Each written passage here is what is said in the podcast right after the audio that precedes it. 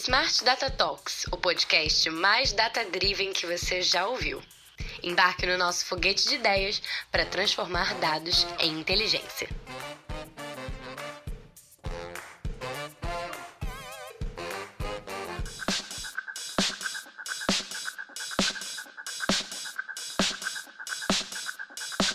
Um espectro de incerteza e insegurança permeia o cotidiano profissional quando o assunto é proteção de dados pessoais e informações sensíveis. Talvez isso seja um sintoma de uma época digital e de uma realidade de extrema competitividade.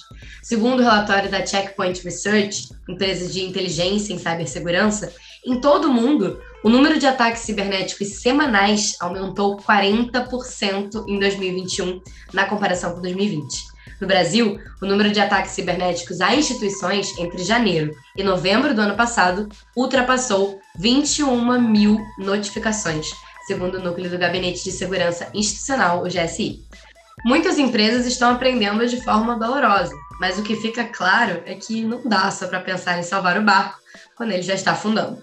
É preciso pensar em prevenção, afinal, as possíveis perdas organizacionais são diversas desde o vazamento de informações sigilosas ao colapso de infraestruturas que sustentam a viabilidade dos negócios. E para falar de investimentos e tecnologias para reduzir fraudes, da importância da transformação digital para automatizar processos e melhorar a tomada de decisão, eu e Yasmin trago hoje aqui um super convidado que acredita muito no poder dos dados como diferencial competitivo. Na verdade, se depender dele, a gente não cai mais nenhum golpe. Ele ajudou a construir o time de prevenção à fraude do Pagarme, empresa da Estônia, e é o responsável pelos times de análise e ciências de dados da Estônia Adquirência. E do Tom, que é a linha, digamos assim, popular, sabe? Com foco em autônomos e micro e pequenos empreendedores. Nosso convidado, ele é engenheiro elétrico pela Unicamp e tem vivência em indústria, mercado financeiro e de adquirência. Desde 2019, ele se dedica à área de risco e prevenção a fraudes. E é gerente disso mesmo, de riscos e prevenção a fraudes do Pagarme. Pode entrar, Daniel Cavata. Boa noite. Prazer estar conversando aqui com vocês. Adoro falar sobre fraude, adoro falar sobre esse mundo. Então, espero que a gente se divirta bastante nesse papo, que a gente consiga abordar vários assuntos. A gente está aqui em horário nobre conversando. Não sei se o pessoal sabe, mas a gente grava esse podcast em horas inimagináveis. Estamos aqui, estamos aqui na calada da noite gravando.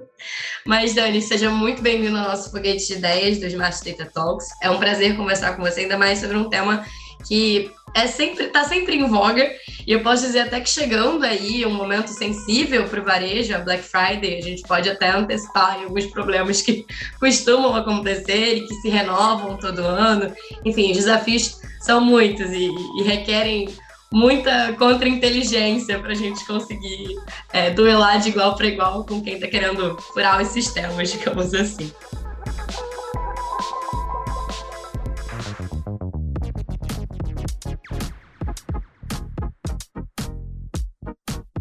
Mas vamos ao que interessa, vamos para as perguntas fáceis aqui. A gente sabe que os dados são os nossos grandes aliados. Isso aí não tem como negar, né? Tanto aqui do lado da Zux quanto do lado do Pagarme, eu tenho certeza que os dados é, são o nosso tesouro. Mas se a gente não tiver dados seguros, ou se eles forem interpretados ou tratados de uma forma incorreta, eles podem sim ser grandes inimigos e gerarem grandes problemas para a gente. Então, Daniel, como um apaixonado por essa área de risco, de prevenção a fraudes, como você entende e explica o poder dos dados para tomadas de decisão mais acuradas, mais seguras, mais competitivas? Queria que você. Eu já cheguei com a pergunta de um milhão de reais. Legal, muito boa pergunta. É, acho que, que vale a gente, antes de falar especificamente de dados, né, vale a gente comentar um pouco sobre uma área de risco, né, como, como uma área de, de risco, prevenções a fraudes funciona, né. É, o que a gente acaba vendo, a gente acompanhando ao longo do tempo, é que à medida que, que a sociedade, que as empresas, elas acabam lançando novos produtos, né, a gente tem cada vez mais conexão com a internet, mais Sim. facilidade, né? 5G já aí rolando. Exatamente, firme. exatamente. Né? Hoje você consegue abrir uma conta de banco sem sair da sua casa, né? Você, simplesmente o celular consegue abrir uma conta. Né? Então, à medida que, que veio toda essa facilidade, né, é, os fraudadores eles não ficaram parados. Né? Os fraudadores são profissionais do que eles fazem e as fraudes aumentaram muito a complexidade delas. Né? Então, o que a gente é, acaba notando é que, se, no passado as fraudes eram um pouco mais fáceis de serem identificadas, eram um pouco mais simples, era um comportamento muito esdrúxulo, né? Então, eventualmente, a gente tem a imagem do fraudador, e acontecia mesmo, né? fraudador de madrugada ali tentando fazer, aplicar algum golpe, alguma coisa. Final das contas, a gente vê que hoje em dia isso mudou, né? O fraudador, ele, ele entende que ele precisa se misturar no meio de, de não fraudadores, de eventos não fraudadores, para tentar passar desapercebido, né? Então, essa complexidade aumentou muito, né?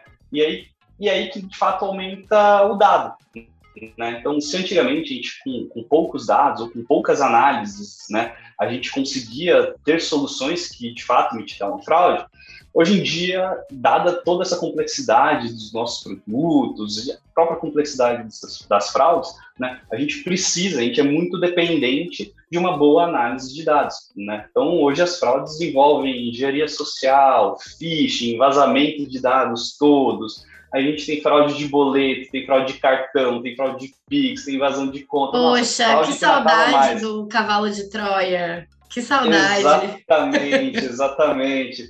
Então, eh, o que a gente acabou notando, né, como área de prevenção a fraudes, é que é, muito do que a gente tinha daquele olhar treinado ali, de uma pessoa que conseguia identificar fraude, né, a, a, a, é, esse não é mais o cenário de hoje, né, a gente acaba precisando é, é, de soluções mais robustas, né, então, eventualmente, boas análises de dados, modelos de machine learning muito bem treinados, para justamente detectar todos os diversos comportamentos que tem, né, então, basicamente, hoje a gente não consegue desassociar uma área de prevenção a fraudes de uma, uma área de, de tecnologia, né? uma área de análise, de modelagem Perfeito. de dados de fato. Antigamente, pensando no mundo muito físico, é diferente, você tem que ter um outro tipo de inteligência, entender aquele padrão de comportamento, câmeras de vigilância, era uma outra vibe. Agora, a gente falando digitalmente para reconhecer esses ataques e tudo mais, e, e esse comportamento e essa essa pessoa que não, não é uma persona definida, ela varia, ela se mistura, né? Acho que é, é, muito inteligente também da parte deles. Acho que se eles se dedicassem, talvez, os fraudadores a serem bons profissionais na área de fraude, eles iam ser, eles sei lá, grandes catedráticos. Com certeza, com certeza. É, eu acho que muito do nosso dia a dia é justamente isso, né? Tentar pensar como o fraudador pensaria na hora que a gente descobre eventualmente alguma fraude diferente, a gente fica se perguntando: caramba, essa pessoa é muito inteligente, ela precisa conhecer muito do nosso produto ou eventualmente de uma série de coisas que não é um amador que está fazendo ali, é alguém que é um profissional dedicado àquele, à, à, à atividade fraudulenta. Né? Então, realmente, se dedicasse para o lado bem da, da força, seriam bons profissionais. Mas você acha que de fato você percebe isso? Acho que assim, obviamente o, o objetivo é que é claro que é prevenir as fraudes, mas o objetivo também é não ter uma grande perda, não só de dados, mas também uma perda de receita é, diante de todos essas, esses possíveis crimes. Então, queria entender com você, obviamente que eu não estou aqui pedindo números, informações sensíveis do Pagarme, mas queria entender se você percebe esse esse retorno, sabe? Esse resultado no seu trabalho, no trabalho do seu time. E já recuperando aí um pouquinho que a gente vai falando, um assunto engancha no outro, é, e queria que você contasse um pouquinho mais dessa parte da estrutura, né? Mas eu posso, eu posso perguntar novamente daqui a pouco. Beleza. É, a, a, essa pergunta que você fez é, é, muito legal e é bem complexa de responder. Assim, talvez a gente não, não consiga é, é uma das grandes dores de quem trabalha na área de prevenção a fraudes, imagino eu, né? Porque diferente do Minority Report, que a gente tem no filme ali, que a gente tem, tem lá os precogs que vão saber quem vai fazer o crime ou não, ou o que vai acontecer, a gente nunca sabe. Né? Então, muitas vezes a gente consegue pegar o fraudador, mas quanto eu evitei de fraude? Não sei, não sei se esse fraudador me daria mil reais de fraude ou um milhão de fraude. Né? Então, isso acaba sendo um, pouco, um, um, ponto muito difícil né, da própria área de prevenção à fraude se provar. Né? Quanto de fato está gerando valor? Não sei. né? É, mas te, existem outras formas que a gente consegue eventualmente tentar Isso. Isso eu ia perguntar, como é que você tem meta, KPI, como é que faz e como é que você se avalia? É, então, isso é interessante, assim, porque a gente pode, por, acho que grande parte do nosso movimento, né, no Pagarme, por exemplo, é, foi que muito tempo atrás, ali em 2019, a gente, por muito medo de fraude, a gente acabava restringindo muito o acesso a determinados produtos ou determinadas features para os nossos clientes. Tá? Eventualmente só com um perfil muito uh, que eu considerava absurdamente bons, com muito baixo risco, é que liberava uma antecipação, por exemplo, que fosse interessante, que liberava uma, algum tipo de feature, link de pagamento, alguma coisa do tipo. Sim, né? sim. E ao longo desse, desses anos, o que a gente foi fazendo é vamos estabelecer a, a, perda que a gente tem de agora, minimamente, né, de fraude, mas com o movimento de liberação desses produtos. Então, eventualmente, eu não sei, é, é, é, eu não sei mensurar o quanto eu estou deixando de, de, perder, mas eu consigo mensurar o quanto a área de risco alavanca o negócio. Né? Então, se eventualmente, antigamente, eu tinha medo de liberar, de ganhar receita por medo da perda, hoje eu consigo garantir que com uma perda estabilizada, a empresa tenha mais receita. Então, talvez seja a forma Caramba. de mensurar é, talvez seja a forma de mensurar, a forma que a gente encontrou de mensurar o quanto o risco se paga, quanto a área de prevenção à fraude se paga, né? Isso é muito interessante que você está trazendo, porque eu acho que numa cabeça talvez mais tradicional, de empresário assim com perfil mais conservador, tem essa dificuldade de entender como é que eu vou perder dinheiro, eu estou autorizando a perda de dinheiro, não faz sentido. Mas é, é, é, mais do que isso, sabe? Eu acho que é, pelo que você está trazendo, existe um, uma, inteligência por trás, né? Números que vão respaldar isso e uma inteligência de fato é, pensando em lucratividade, pensando em sair do zero. Então, acho que isso já explica também uma, uma vantagem, claro que de segurança, mas uma vantagem também aí competitiva, de você ganhar mais potencial ali de, de capital de giro, você ter mais oportunidade de fechar mais negócios, por estar apresentando mais features ali do seu produto para o mercado, expondo essas features de alguma forma. Exatamente, eu acho que é, é, é muito isso que a gente conseguiu construir dentro do Pagame, que a gente está querendo expandir para as outras empresas da Estônia, né? Que é justamente como que a área de risco consegue se alinhar ao negócio, né? E ser um motor de, de promoção do negócio. Né? Muitas empresas, a área de risco é a área de prevenção a negócios, né? a área que bloqueia, que diz não. Né? A gente entende que, que a área de risco ela tem, muitas vezes, é, é, no nosso caso, ela tem o, o, potencial de promover negócios. Né? Como que, é, dada a necessidade do negócio, necessidade do cliente, que eu consigo garantir, que eu consigo atender essa necessidade e garantir que a empresa não vai correr riscos desnecessários. Acho que essa que é a grande chave, né?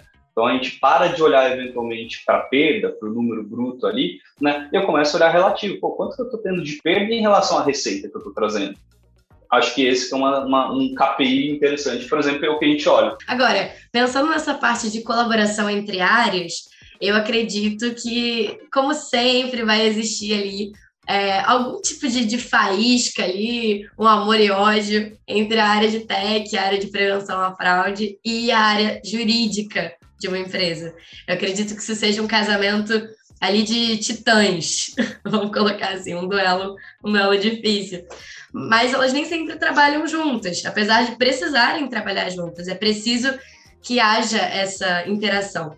Eu queria que você contasse um pouquinho como que você, Daniel, acredita que essas duas podem se fortalecer e não se atrapalhar. E se você tiver exemplos também da sua vivência de carreira enfim, acho que seria, seria ótimo. Isso que você comentou, né, talvez eu, enxergo muito nesse, nesse cenário de, de área de, de privacidade, né, de proteção de dados, e, e acho que para a gente, particularmente, né, como uma área de prevenção a fraudes, é super importante a gente ter essa proximidade com as áreas de proteção de dados. Né? Querendo ou não, a gente, é, até na LGPD, a gente tem é, a prerrogativa de usar até dado sensível para construir os nossos modelos de risco. Né? É, são, são dados que a gente acaba manipulando todos os dias para tentar mitigar nossas perdas, nossas fraudes, mas que a gente precisa ter, obviamente, muito cuidado para tratar esses dados. né? Tem todo o risco de uma manipulação devida, de um risco de vazamento. Acho que a gente que acaba construindo diversos modelos de machine learning, existem muitos riscos de enviesar um modelo que, se, que péssimo, não pode acontecer de forma alguma, né?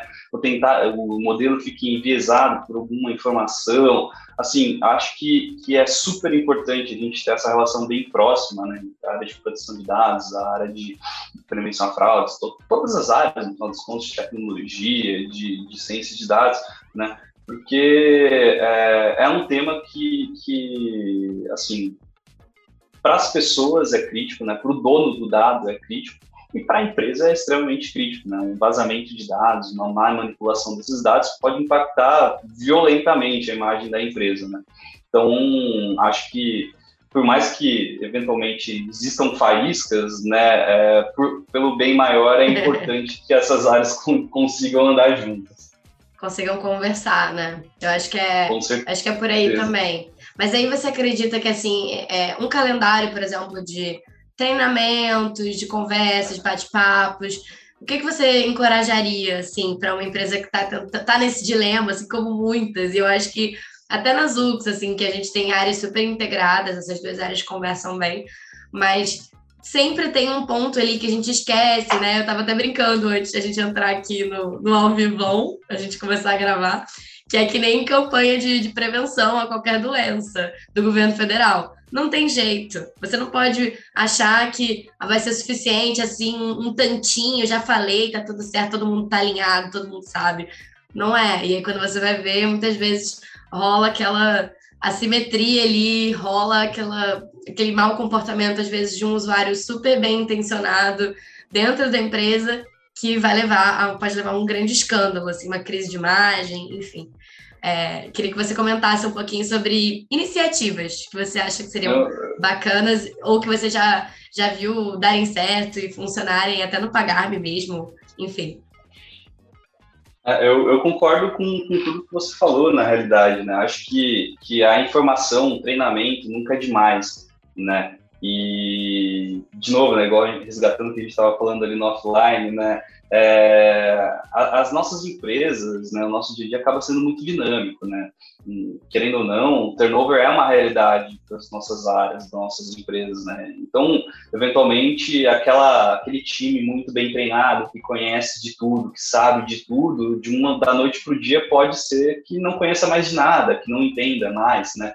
Então, acho super importante ter treinamentos, treinamento obrigatório da empresa, né? Da mesma forma que tem treinamento, eventualmente, de, de prevenção à lavagem de dinheiro, tem treinamento de segurança da informação, precisa ter treinamento de, de, de proteção a dados, né? De, de, de LGPD, acho que é um tema extremamente novo, tem muita gente com muita dúvida, né?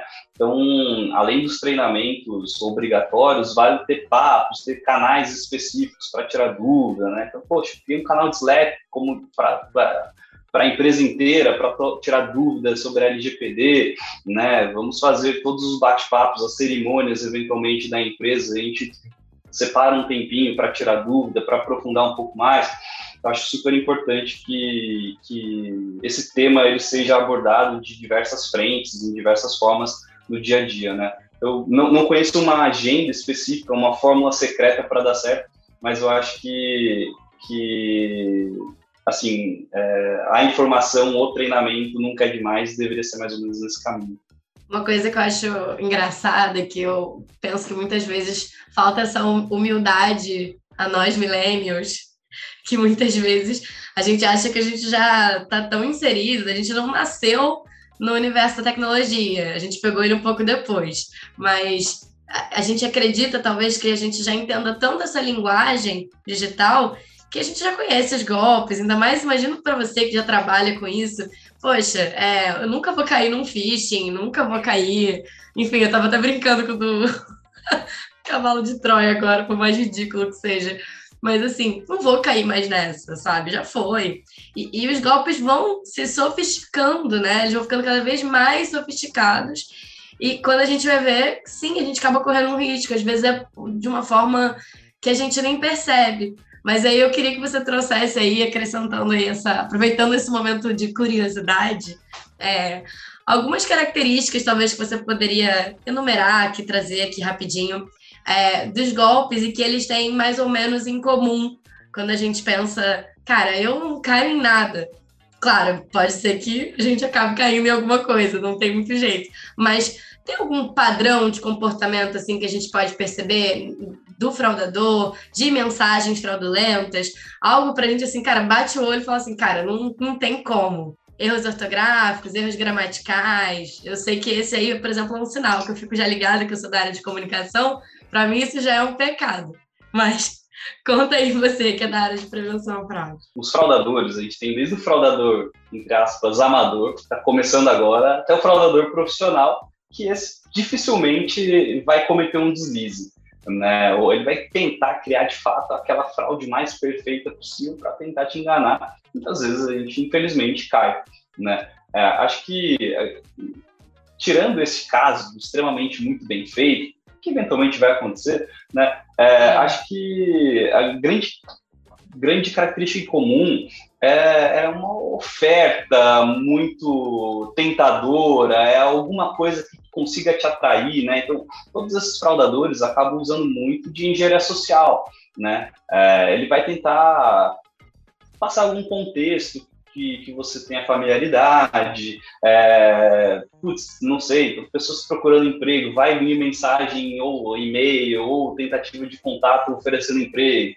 Tá ou tenta se passar por alguém que você conhece, né? Esse golpe está cada vez mais comum também. Exatamente. Então é sempre, acho que a, grande a grande característica é eventualmente uma oferta muito tentadora ou algum chamariz para chamar a sua atenção, seja uma oferta, seja o contato de algum conhecido, alguma coisa, e depois, o segundo passo, o fraudador ele vai querer monetizar de alguma forma. Né? Ele vai querer pedir dinheiro, ele vai querer pedir acesso a, algum, alguma conta que você tem, algum login, alguma coisa, porque é o objetivo da fraude, do fraudador é monetizar, ele ganha dinheiro com isso. Então, sempre é, o primeiro passo é te chamar a atenção, ele conseguir contar, e o segundo, o terceiro passo é, de alguma forma, conseguir alguma coisa que ele consiga é, alguma vantagem sobre você, né? Seja diretamente, já pedindo dinheiro e você dando dinheiro, ou eventualmente pedindo algum login de, sei lá, Instagram, de Facebook, que ele vai roubar e vai depois te pedir dinheiro como resgate, né? Caramba, nossa, é, realmente esse padrão aí tá bem, tá batendo bem com o que já apareceu para mim. Eu acho que todo mundo já foi vítima, né, de alguma coisa, ou pelo menos já identificou, já passou por você de alguma forma uma tentativa de fraude. Agora, Não, com certeza. Voltando aí para aquela pergunta que eu esqueci de, de, voltar a ela, na verdade, lá no início, porque como a gente tá, a gente é especialista aqui em enganchando assunto, né?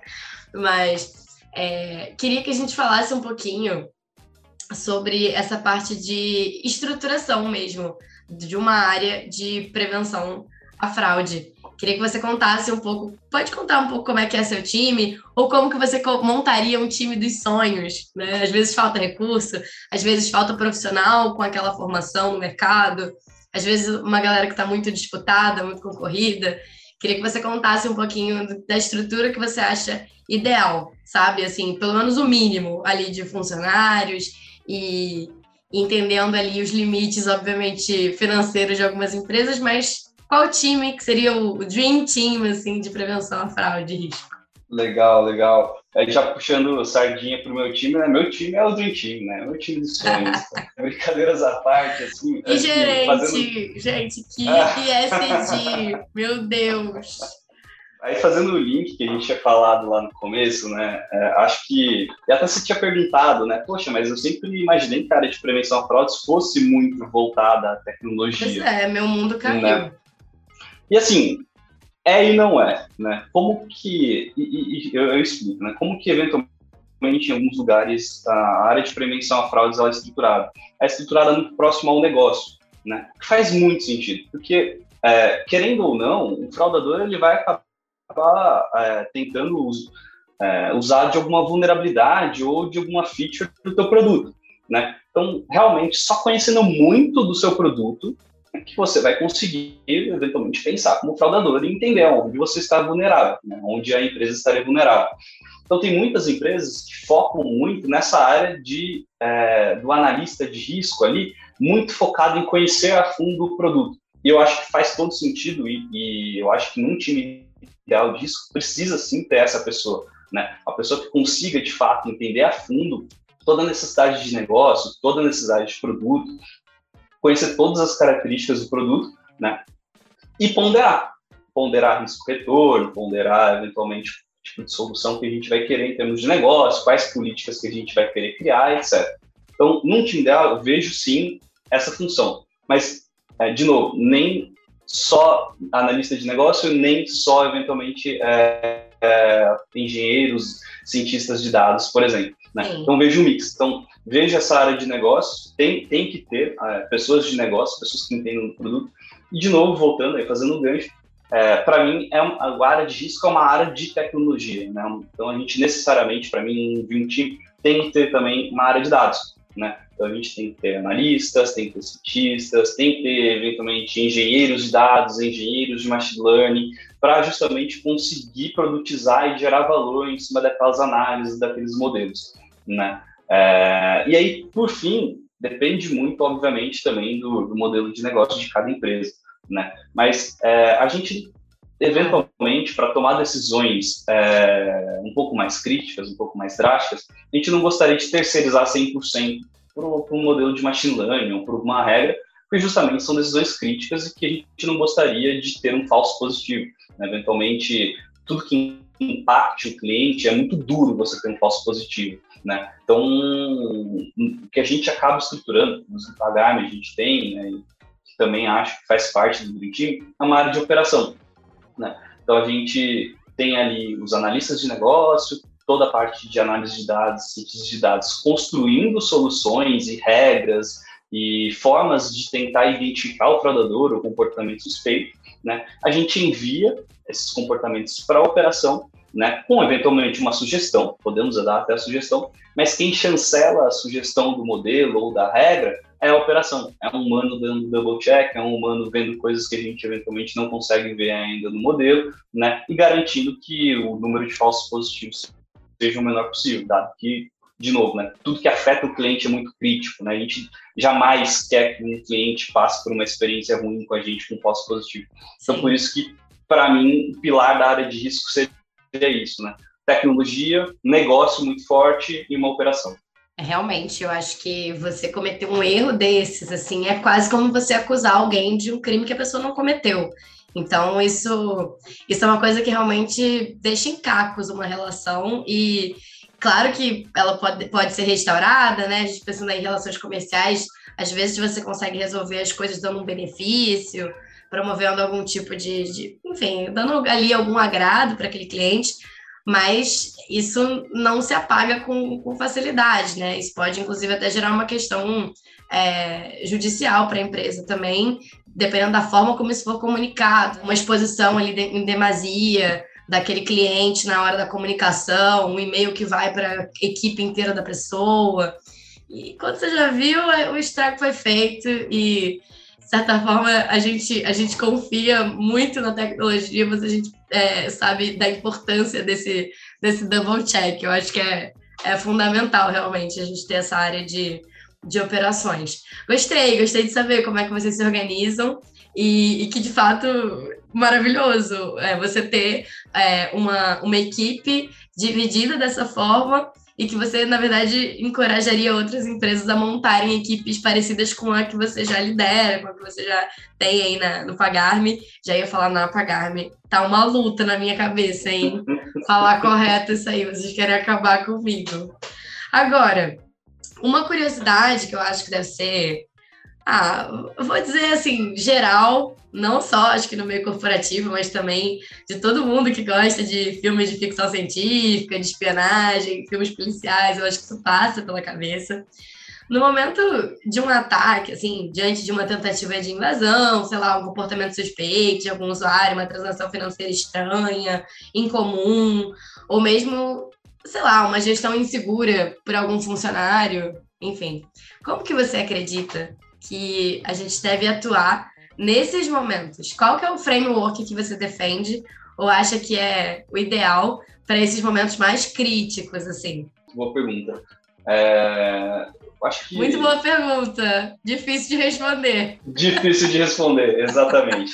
É, assim, acho que durante um incidente, né, e a gente acaba passando por N incidentes praticamente todas as semanas, né? É, a gente, o primeiro passo quando a gente está num incidente é tentar cessar o incidente. Né? A primeira coisa que a gente tenta fazer é, está tudo pegando fogo, apaga o fogo. Né? Então, eventualmente, você comentou, putz, uma tentativa de invasão, comportamento suspeito, ou realmente um ataque de fraude, alguma coisa do tipo. A primeira coisa que a gente precisa fazer é cessar o incidente, minimizar dano, né? Então, a gente põe muito esforço para detectar muito rápido os incidentes e, obviamente, solucionar os incidentes muito rápido. Né? Acho que são esses dois grandes esforços que a gente tem no primeiro momento. Né?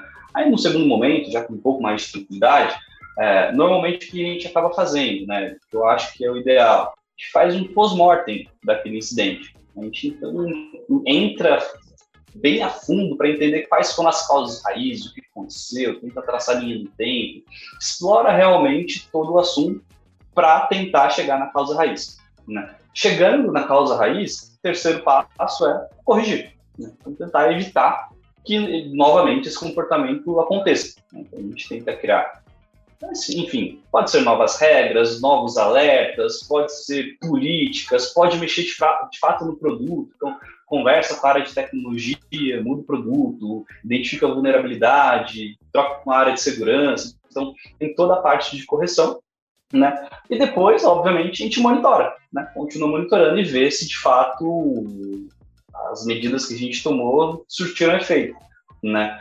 É, isso parece muito com o ITIL, né? O ITIL tem uma, uma enfim, uma sessão que fala ali sobre tratativas de incidentes, né? É, só que ela, obviamente, é muito mais completa, né, do que, do que eventualmente esses quatro passos. Eu, particularmente, não gosto de usar o framework de cabo a rabo ao pé da letra, porque muitas vezes não é a realidade da empresa, não é realidade do dia a dia. Né? Acho que o framework ele consegue ajudar e dar um norte muito legal, mas a gente acaba adaptando a realidade do dia a dia. Por isso que eu fiquei pensando, eu posso falar desde o começo do ITIL, mas eu não sigo o ITIL de cabo a rabo, a gente faz aquela, adaptadinha, aquela adaptadinha para nossa realidade, né?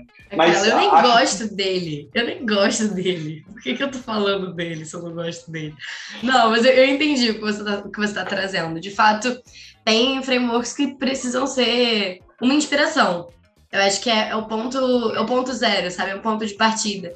E aí, trazendo até para minha área de comunicação, muitas vezes se começa isso a gerar, né? Se isso vai para o rádio corredor, se isso começa ali, mesmo no home office, a gente sabe que essas coisas acontecem. Se isso começa a gerar um, um bafafá, mesmo dentro da empresa, os próprios funcionários, eles podem causar um, um pânico generalizado. Então, muitas vezes, você também vai ter que incluir ali é, meio que um, um alerta, assim, um comunicado, né, com todo cuidado, para falar com os funcionários, explicar o que aconteceu, perdas que aconteceram ou não, enfim, já também organizar ali como que a gente pode prevenir isso numa próxima. A gente talvez possa treinar as pessoas pensando essa nova feature agora que a gente vai incluir no produto para trazer mais segurança. Então, assim, realmente é uma coisa que mexe na, na organização da empresa como um todo, assim, naquele planejamento estratégico mesmo, sabe? Mesmo que de última hora, o que, o que acaba sendo pior, né? Porque você acaba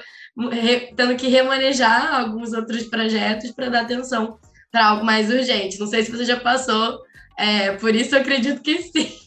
Sim, sim. Acho que aí, talvez não tanto com relação à fraude, mas com relação a falhas, né? Então a gente, sim. poxa, a gente de risco cuida do processo de credenciamento né, do, da empresa, na entrada do cliente. Às vezes a aplicação cai, a gente tem falhas, etc., e afeta diretamente o cliente. Né? E aí é o que você comentou, né? No, o framework ali não está, se fosse o padrão, não está contemplando, entre em contato com o cliente pedindo desculpas pela nossa falha. Mas nesse caso a gente precisa adaptar e, poxa, entre em contato com o cliente pedindo desculpa, né? Dizendo que a gente estava com um problema, a gente agora retornou. Então, acho que tem, tem que adaptar realmente a cada tipo de incidente, a cada tipo de, de organização, enfim, estrutura da empresa. Verdade, eu acho que isso entra também muito em cultura, né? Se a gente parar para pensar como que, como que você acaba inspirando, trazendo uma, uma proximidade com, com ideais ali de proteção de dados, de privacidade, de cooperação, é, de, de colocar o erro nesse lugar de, do aprendizado e não da punição. Então, acho que quando você vai estabelecendo esses critérios também de cultura, é, fica até mais fácil de você prevenir as fraudes de forma mais. ou combater qualquer tipo de ataque de forma mais ágil, né? Não sei se você experimenta isso, mas enfim, pelo que eu sei, a Estônia tem uma cultura super forte, assim, é, bem engajada. Queria que você falasse um pouquinho sobre isso. A, a cultura da Estônia, talvez, pelo menos aqui me mais marca, um dos pilares que mais me marca, né, e talvez quem esteja escutando com atenção veja, né, é, é, é que a gente é 100% focado no cliente, né? Então, é, não é que o cliente tenha razão, o cliente é a nossa razão, né? E por mais que eventualmente o pessoal ache que seja demagogia e que eventualmente é só estar no cartaz, estar no site, não, a gente vive, a gente respira isso, né?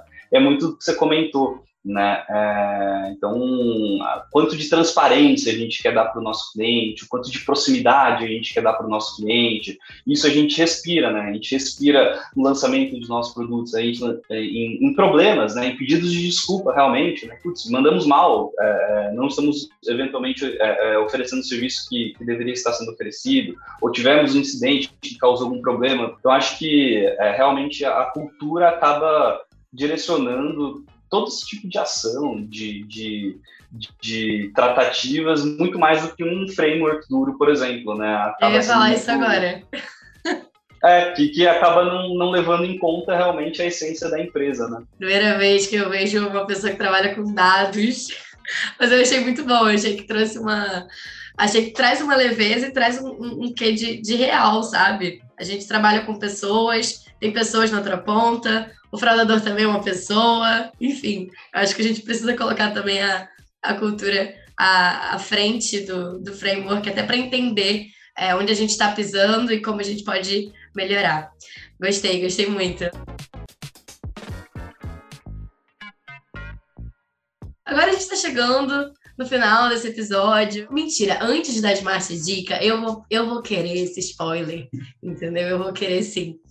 Eu queria que você comentasse um pouquinho, se possível, aí dentro dos limites do que você pode falar, como que tá, como que estão os preparativos para Black Friday, se vocês têm é, uma agenda aí, porque esse evento vem com tudo, vem que vem, e, e como vocês trabalham muito também nessa parte é, de intermediação aí de pagamentos, enfim, API de, de autenticação daquele pagamento e tudo mais, vocês estão no, no core de uma, enfim, uma campanha de varejo bem sucedida. Então, aproveitando aí antes das Smart Dicas, só porque eu estou muito curiosa, queria que você comentasse um pouquinho aí desse momento e como é que vocês estão se preparando, obviamente sem, sem entregar o ouro, né? Porque senão não, não tem como. é, mas não, não é, não é segredo nenhum, não, tá? Ai, que é, bom, a, já gostei. A Black Friday, a Black Friday é, é, o, é a data mais importante do ano. Né? É, Para gente que, que, enfim, pagar que é e-commerce, Stone que é mundo físico, então que é mundo físico, né? É a data, é a data mais importante do ano. É a data que a gente vende mais do que o Natal, mais do que o Ano Novo, mais do que o Dia das Mães. É, inclusive, ano após ano, né, Black Friday está se tornando cada vez mais importante para os lojistas. Né? Então, é a data que muitas vezes muda o jogo do ano do lojista. Então, a gente tem uma preocupação muito grande em conseguir atender bem os nossos clientes na Black Friday. Então, um, só para ter ideia, assim, tem times que, que, estão preparando a Black Friday, que estão trabalhando para a Black Friday desde março. Não é uma preparação de agora, né? um mês antes, alguma coisa. A gente vive, a gente respira Black Friday praticamente o ano inteiro. Obviamente, alguns times mais, alguns times menos, mas na realidade é uma preparação constante para Black Friday. No time de risco especificamente, a gente não começou em março, obviamente, mas agora, é, no começo de outubro, a gente vai começar a fazer é, sessões específicas, direcionamentos específicos para Black Friday. Então, para garantir a resiliência dos nossos monitoramentos, a garantir a resiliência dos nossos produtos. Então, começa agora e depois na Black Friday a, a nossa intenção é não ter incidente nenhum, só comemorar. E a própria empresa, como um todo, a gente faz uma grande festa, né? Então, a gente se reúne, a gente faz a virada junto, a gente acompanha é, os números bom. juntos. É ano novo corporativo. Isso, é o nosso ano novo, é o nosso ano novo. Então, é, é uma data de comemoração, né? Tem eventos, tem, enfim, né? agora na pandemia tinha a live da Black Friday. Então, é, é um evento muito gostoso. A gente se prepara o ano todo para que chegue nesse momento a gente realmente só curta. Ai, que bom. Em trabalho não precisa trabalhar tanto assim, porque todos os frameworks possíveis, todos os modelos estão rodando perfeitamente. A gente vai conseguir coibir todas as fraudes é isso que, é isso que a gente deseja para esse ano novo do Pagarme. Na última sexta-feira aí de, de outubro. É outubro não, novembro. Tô novembro, louca. novembro. Louca, louca, já tô perdida. A gente também tá. É, não, essa... dá um mêsinho para me preparar. Calma, desculpa. Aqui nas UFS a gente também tá dando uma surtada aí com a Black Friday, porque com certeza ela vai vir quente. A gente tem clientes grandes no varejo e a gente tem soluções de inteligência de dados para entender o cliente, para conseguir fazer perfis únicos ali, ter uma visão 360 e pensar ofertas ali em tempo real. Então, tudo isso também acaba impactando ali. É um momento de muita demanda, de sobrecarga, e a gente tem que garantir que o, a inteligência vai performar bem, que a gente construiu modelos que fazem sentido para o desafio de negócio daquele varejista em específico, daqueles produtos, com as dificuldades que eles vão ter ali de cross-sell, de upsell, enfim, nunca é, nunca é o mesmo desafio, né? Você pega, às vezes, redes de, de fast food, mercados, lojas de eletrodomésticos, é cada uma vem trazendo um problema para a gente resolver, né?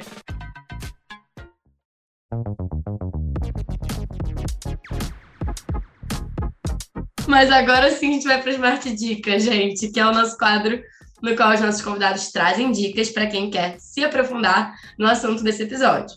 E aí, como vocês sabem, pode ser um livro, pode ser um filme, uma palestra, um perfil nas redes sociais. Lembrando que, obviamente, todas as Smart Dicas ficam na descrição desse episódio, não precisa se desesperar para anotar, assim como também o LinkedIn do Cabata e também do Pagarme, para vocês irem lá fuçar, conhecerem um pouquinho do trabalho dele e o que, que o Pagarme está desenvolvendo, conhecerem as ofertas, também acompanharem eles na Black Friday. Vai estar tá tudo na descrição desse episódio. Agora, qual que é a sua Smart Dica? O que, que você trouxe aí para gente? Trouxe algumas, né? É, para relação entender um pouco mais de, de fraude, essa parte de e-commerce, né? que eu acabo indicando muito é o blog da conduta. Né? Eles têm uma série de conteúdos muito, muito legais. É, eles têm o Fraud Sessions, que é como se fosse um podcast voltado para fraude. Né? Então, inclusive, eu já, já conversei lá com eles também, já falou de fraude lá também. É muito legal, tem e aí eles abordam uma série de tipos de fraude, fraude de Pix, fraude de boleto, fraude de cartão, antifraude, uma série de temas, Black Friday, como impacta. É muito legal. É... Eu tô preocupada tem... com isso que você tá falando, sabe por quê? Eu já sou viciadinha em podcast de true crime, né? Para quem não sabe, de crimes reais. Eu acho que eu vou acabar entrando nisso aí e vai ser um problema, porque eu vou virar aquela tia do Zap sabe? Que manda, gente, nova fraude no mercado, olhem aí, descobri, aí fica encaminhando episódios de podcast, entendeu? Ai, gente, eu já tô Eles vendo, ladeira abaixo. Muito, muito legal. Você ladeira vai adorar, abaixo. então. Eles lançam todo ano o mapa da fraude, é muito legal, dá para saber que tem mais, quais regiões tem mais fraude, que tipos de fraudes mais acontecem, horários de fraude, é muito legal. Então, aconselho para entender um pouco mais de fraude, né? É, e para entender um pouco mais, talvez, de como a gente aplica é, ciência de dados, mitigação de risco ali, não é muito voltada à prevenção à fraude, mas a risco de crédito. Tem um livro que chama Credit Scoring, né, do Abraham Lare do Sixu. É, tá, tá lá na descrição, gente, não Depois sofram. Gente, não é, sofram. É interessante que ele detalha desde o começo, né, como você cria, por exemplo, um modelo de, de risco de crédito. Não é o risco de fraude que eu acabo trabalhando, mas é interessante, dá para entender um pouco, tem um cheiro de como a gente trabalha, de como é o nosso dia a dia, que acaba se semelhando em bastante coisa. Então, acho que são duas dicas aí para quem quiser se aprofundar no tema.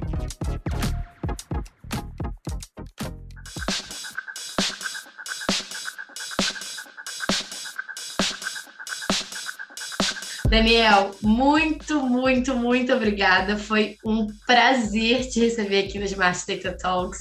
Tenho certeza que essa conversa foi super produtiva, tirou muita dúvida, matou muita curiosidade aí de muita gente que está tentando entender mais sobre prevenção à fraude, sobre gestão de risco. Te agradeço muito aí, mesmo a gente gravando num horário atípico. Ele já abriu o episódio com boa noite. Putz, pior que eu nem me lembrei, né? Pô, boa noite, bom dia pra quem Olha, mas aqui tem de né? tudo. Quando a gente vai ver, a gente tá aqui falando uma hora. Nem viu o tempo passar.